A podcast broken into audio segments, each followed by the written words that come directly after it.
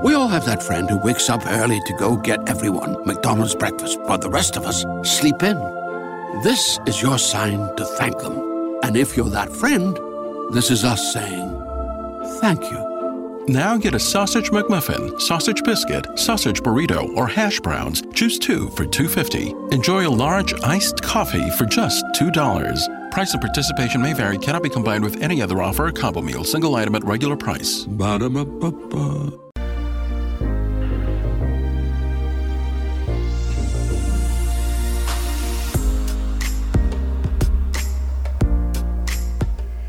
Welcome back to the X Zone, everyone. I am Rob McConnell. We're coming to you from our broadcast center and studios in Hamilton, Ontario, Canada. If you'd like to send me an email, xzone at xzoneradiotv.com, on all social media sites, xzoneradiotv. To find out about the programming we have available for you 24/7, 365 on the X Zone Broadcast Network, www.xzbn.net. And for the X Zone TV channel, Channel 21 on Simul TV, visit www.simultv.com. X Zone Nation, my guest this hour is John Koerner. He is a professor of American history at Erie Community College in Williamsville, New York. He is the author of several books about the paranormal, including The Mysteries of Father Baker, The Father Baker Code, Supernatural Power, The Secret Plot to Kill McKinley, and Why the CIA Killed JFK and Malcolm X, The Secret Drug Trade in Laos, and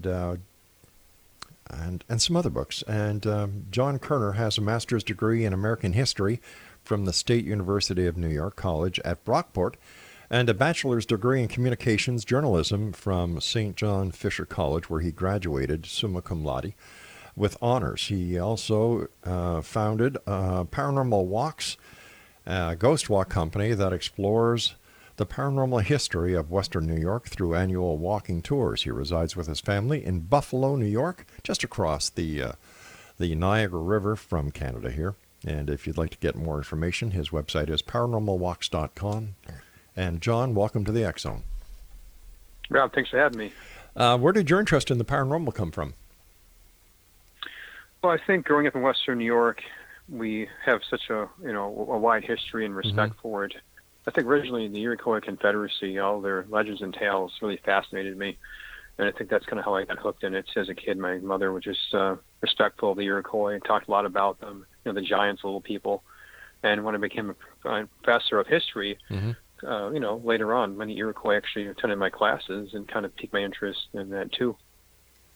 So how haunted or how spooky or how supernatural is Western New York on a scale of 1 to 10, based on your experience? Well, it's got so much a wide variety of things. I'd say probably all the way to 10. I mean, you have tours that I do. I mean, I do tours in Lockport, Hamburg, and Medina, and also Buffalo as well. And there's such a rich history of so much just layers of death from the Erie Canal and from the Iroquois, and even more modern times with, like the mafia, even just a lot of unusual stories and unusual deaths from the area. Now, you've written a book called Why the CIA Killed JFK and Malcolm X, but you also talk about the death of JFK Jr. What can you tell us about that? Right, this is my latest book. It's called Exploding the Truth, JFK Jr. Assassination. And it's kind of hard to believe, but 20 years ago, next summer, on July 16th, it'll be 20 years since his tragic death. Doesn't seem that long. It's amazing. Yeah, I know, isn't it? Just the day I remember it clearly. It's just such a shocking thing. He was just such a widely, beloved man, and such a man with grace. And he tried to kind of keep himself above politics. And it's almost like I wasn't alive at the time. I was talking to my family, and my mother said it's very similar to how we all felt when his father died, like he'd just been taken away too young. And the book that I have, it tries to examine some questions about the official version of events, that it was just an accident. And I think we should raise some serious questions about what happened that night.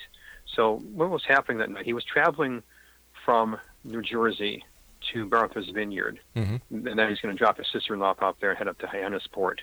It's supposed to be a beautiful weekend for the Kennedy family. Rory Kennedy, the youngest daughter of Robert Kennedy, was getting married that weekend, and he was heading up there with his wife and his sister-in-law. And then at precisely 9:40 p.m., his Piper Saratoga that crashes into Martha's Vineyard Sea, and when he's taken away from us. And the official version of events is that he was suffering from something called spatial disorientation. And what that basically is, we all live in Western New York and Southern Ontario, and we know what blizzards are, where, for example, you don't know what's in front of you, what is left, what is right, and crash your car that way.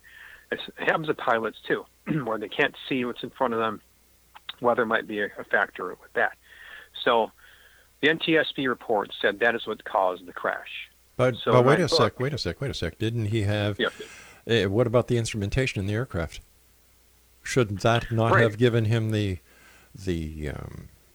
information that he needed to avoid such an incident? That's exactly right. I mean, that's one thing I talk about in the book. He knew how to use autopilot. Yeah. He passed instrument rating tests. And on April 22nd, 1998, he passed one with a hood on in the dark. So he knew how to use autopilot. He also flew that flight 17 times. Oh, my gosh. Without a flight instructor. Yeah, and 5 times at night. So he knew what he was doing. And we also know that the FAA studied the weather that night. This man named... from the FAA, his name was Meyer. And this man, I think his first name right now, his name is escaping me, but the FAA studied this, Harold Meyer. And he tried to determine what the weather was that night. And he said the weather was fine. There was nothing that would have caused spatial disorientation. So we know that Kennedy was a good flyer. We know the weather was good. One key thing that I want to put into the public's mind, too, he made a call into air traffic control at 9:39 p.m. Mm-hmm. And he took off at 8:39 p.m., so precisely 1 hour into the flight. He calls in, so he's on approach, about 2 miles out from the airport. And as most commercial pilots do, and even civilian pilots, they call 1 hour into the flight to check in. So he checked in then. And again, if anything was wrong with him or the aircraft or the weather, he would have said something right then. All he said was, we're on approach to land. And then 1 minute later, there is an explosion. So we can conclude that there was no spatial disorientation. Mm-hmm. There was no distress call. He knew he was a good pilot. The weather was fine. And all these things lead me to conclude that this was an assassination. And if you look at the fact that there was witnesses on the ground, that 3 of them saw an explosion, it adds up to this conclusion. All right, but did the NTSB or the FBI find any trace evidence of an explosive material?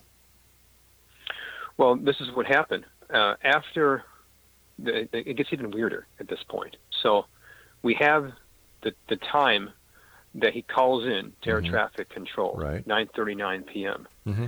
And then at that point in time, you would think it'd be easy to recover the aircraft.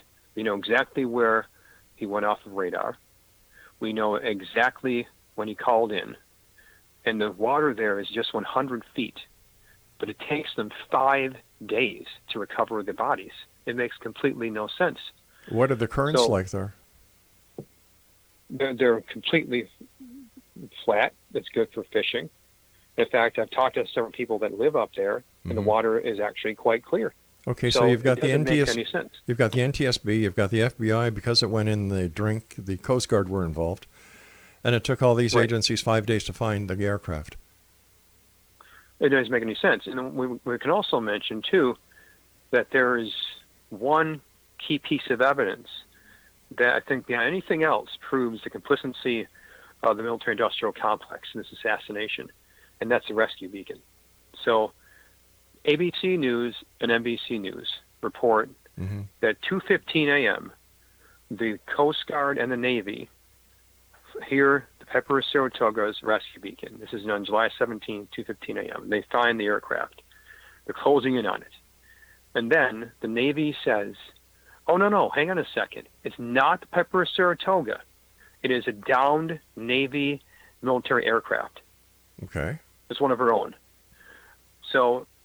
then at that point in time, the media drops the story and doesn't ask some very important questions. Where is the body for that pilot?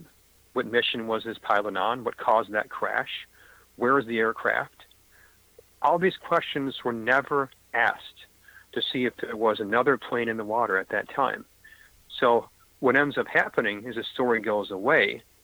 And what probably did happen is they did find the Piper Saratoga at that time, and needed this cover story of this other aircraft to buy themselves more time to cover up the scene of it, make it look like an accident. All right, we've got to take our first break. Please stand by. X Zone Nation. Our guest this hour is John Koerner. His website is paranormalwalks@gmail.com, and we'll be back on the other side of this break as we continue here in the X Zone from our broadcast center and studios in Hamilton, Ontario, Canada. Once again, my email, xzone@xzoneradiotv.com, and you're listening to us around the world on the Talkstar Radio Network, Mutual Broadcast Network, iTunes, iHeart Radio, and Simul Radio and Simul TV, and of course, the X Zone Broadcast Network. Don't go away.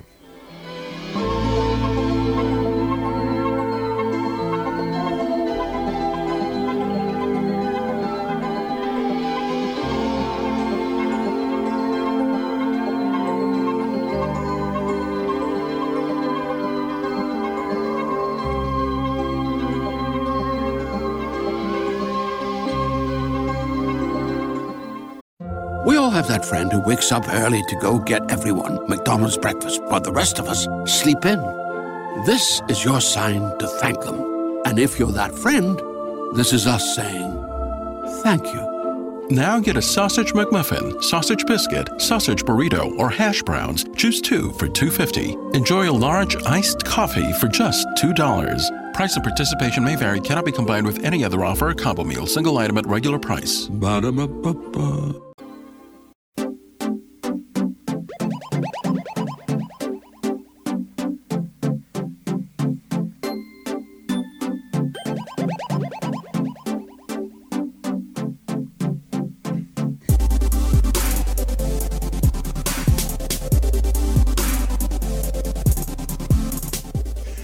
Nation, John Koerner is our guest this hour. www.paranormalwalks.com.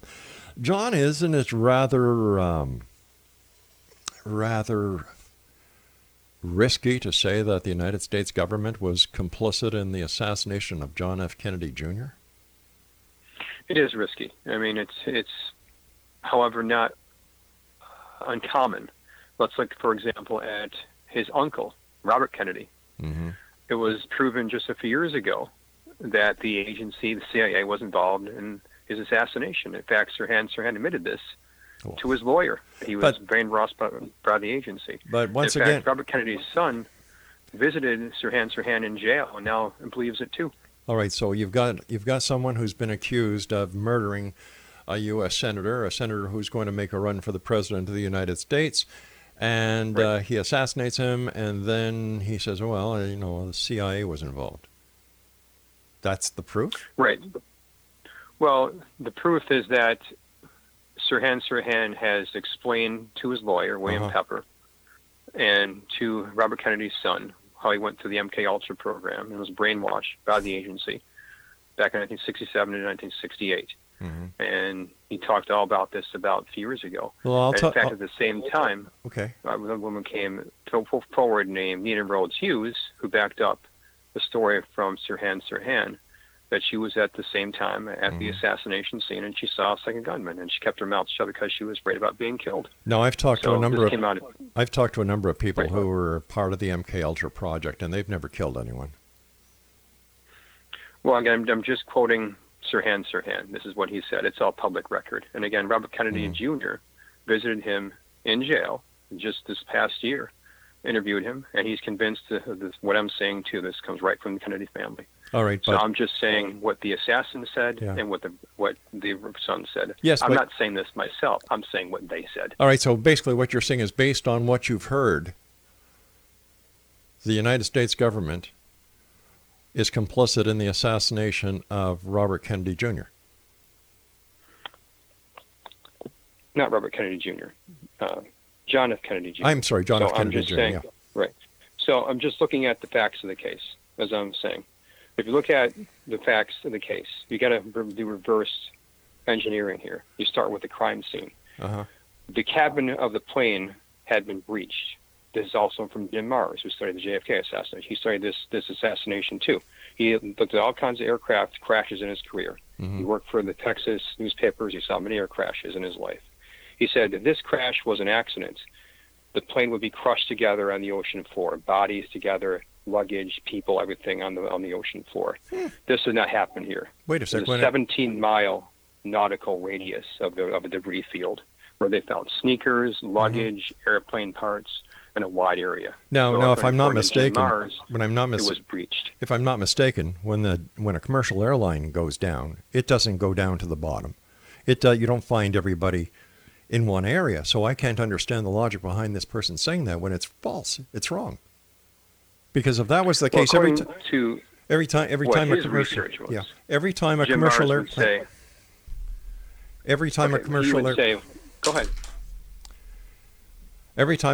aircraft goes down, there's a debris field. Bodies are found all over the place. They're not found at the bottom of the ocean, contained within the aircraft.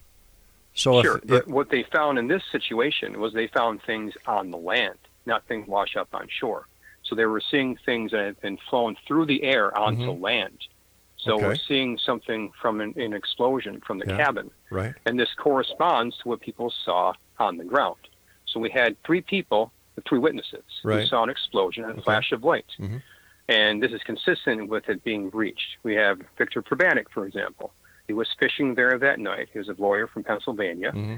And he saw in a flash of light an explosion. It also was reported from the Vineyard Gazette. I also saw the same thing. And remember, the Kennedy family saw the same thing, too. So we have three people who saw a flash of light and explosion is consistent with being a cabin being breached with a wide debris field. Okay. And as I said before, the call in at 9:39 p.m., mm-hmm. it proves he wasn't suffering from disorientation. If he was, then he would have said so at that time. He did not. He was calling in to land. And 1 minute later, there was an explosion. So if there's anything wrong with the plane or himself, he would have said so. He did not. How about mechanical failure causing an explosion? That's possible, too. But what I'm saying is that's mm-hmm. how the NTSB report said. They said that he was the cause of the accident, mm-hmm. pilot error, not a mechanical defect. So that's possible, too, sure. But their report says it was his fault. He was a bad pilot. He was unable to recover the aircraft, and it crashed into the sea with no explosion, with spatial disorientation. All right. If this is not consistent with the evidence. If this wasn't a Kennedy, would this be a story? I don't know. Who knows? It seems like at that point in time he was looking into getting involved with politics. Mm-hmm. And I got back to the point about the rescue beacon too. It's such a key thing to mention because there is no way to confuse a naval rescue beacon with a civilian beacon. Piper Saratoga beacon is a high-pitched, shrill sound, and a naval rescue beacon is more like a foghorn. They never could confuse that. It's a deliberate lie that they made right there. They're two way different sounds. So when they made this lie that they didn't recover the Piper Saratoga and said they were one of their own downed aircraft, never saying what pilot was killed, was a family informed, all of that was put forward to the public and never was it investigated by the media or anyone else. So that key point there about faking a rescue mm-hmm. beacon is such a key part of the evidence that there's something more to be asked about, this whole crazy thing of downed aircraft. All right. 20 years ago this happened. What relevance does it have today? Why not look for the truth? Should we just always not learn from the past? Should that go for everything in our nation's history? Just because it happened long ago, just don't talk about it any longer? I mean, it doesn't make any sense to me. I'm a historian. We learn from the past. That's what we do. Yeah, we also know from history that is the history is written by the victors, and that history at times has been totally tainted. Well, think about this nonsense right now that he is QAnon, that JFK faked his death, JFK Jr. faked his death, and now mm-hmm. he's supposedly writing on the internet. Just for that very reason alone, we can dispense with this, fake news idea that he is somehow still alive, writing on the internet. But that's one reason we can say right there, because he's approaching 20 years since his death, and now people are going to say, well, he's still on the internet writing as QAnon. There's one reason right there I can give you. But who really cares? You know, when you know, there were stories that JFK was never assassinated. It was all a cover up to hide the fact that he was mentally ill. Then you've got other people who are still seeing Elvis all over the world. It's the society we live in. If you don't want to look at the facts here, that's your problem. I mean, I'm laying out some very easy to know facts here that should be questioned about this. All right, why weren't they? He never made a distress call. There were 3 witnesses that saw an explosion, all of which are not consistent with the report of the NTSB. And if you don't ask questions about history, then you have a very closed mind. The investigation was done. The investigation was closed. But according to those that were there, it's not consistent with the evidence. This myth was put forward by the media that he was some kind of bad pilot. That's not the case. You look at his flight record. He flew that same flight 17 times by the flight instructor, 5 times at night with a hood on. He did his instrument testing. He also, for example, back to 1982, was flying in the air for many years. He loved being in the air. He was a great pilot. That was the way he escaped from the stress of his life. So there was this idea that he also hurt his leg, that he couldn't fly because his leg was hurt. That's also not true. He got the cast removed the day before, and he had a whole 2 days to work off any kind of problems with his hurt foot. He talked to his doctors the day before, and everything was fine. He had a whole hour of flight, and that proves right there his foot was not hurting him. So all these different myths are put forward about him, that he was some kind of crazy bad pilot or was wild and reckless with his life, none of which were true. All right, I want to thank you for joining us. I think that you're full of hot air and you really don't know what the hell you're talking about. Obviously, a conspiracy theorist more than historian, because, you know, he's also written a book, Why the CIA Killed JFK and Malcolm X. Yeah, it sells. There's enough wing jobs out there who really get into this stuff. And it's not a matter of not wanting to ask questions. It's a matter of not believing the bull crap that conspiracy theorists are always spewing. If everything to them is the government conspiracy, somebody is getting assassinated, MKUltra, they have more excuses for why the world is all screwed up. They have no sense of reality. And how can you have somebody who claims to be an expert historian who actually does paranormal walks? You know, another book that he wrote was The Secret Plot to Kill McKinley. Then Why the CIA Killed JFK and Malcolm X. The Secret Drug Trade in Laos. Now, come on. Yeah. People like that just tick me off. We'll be back on the other side with, hopefully, a guest who knows what the hell they're talking about. As we continue here in the X Zone from our broadcast center and studios in Hamilton, Ontario, Canada. My name is Rob McConnell, and in case you haven't noticed, I'm not taking this crap anymore. We'll be back. Don't go away.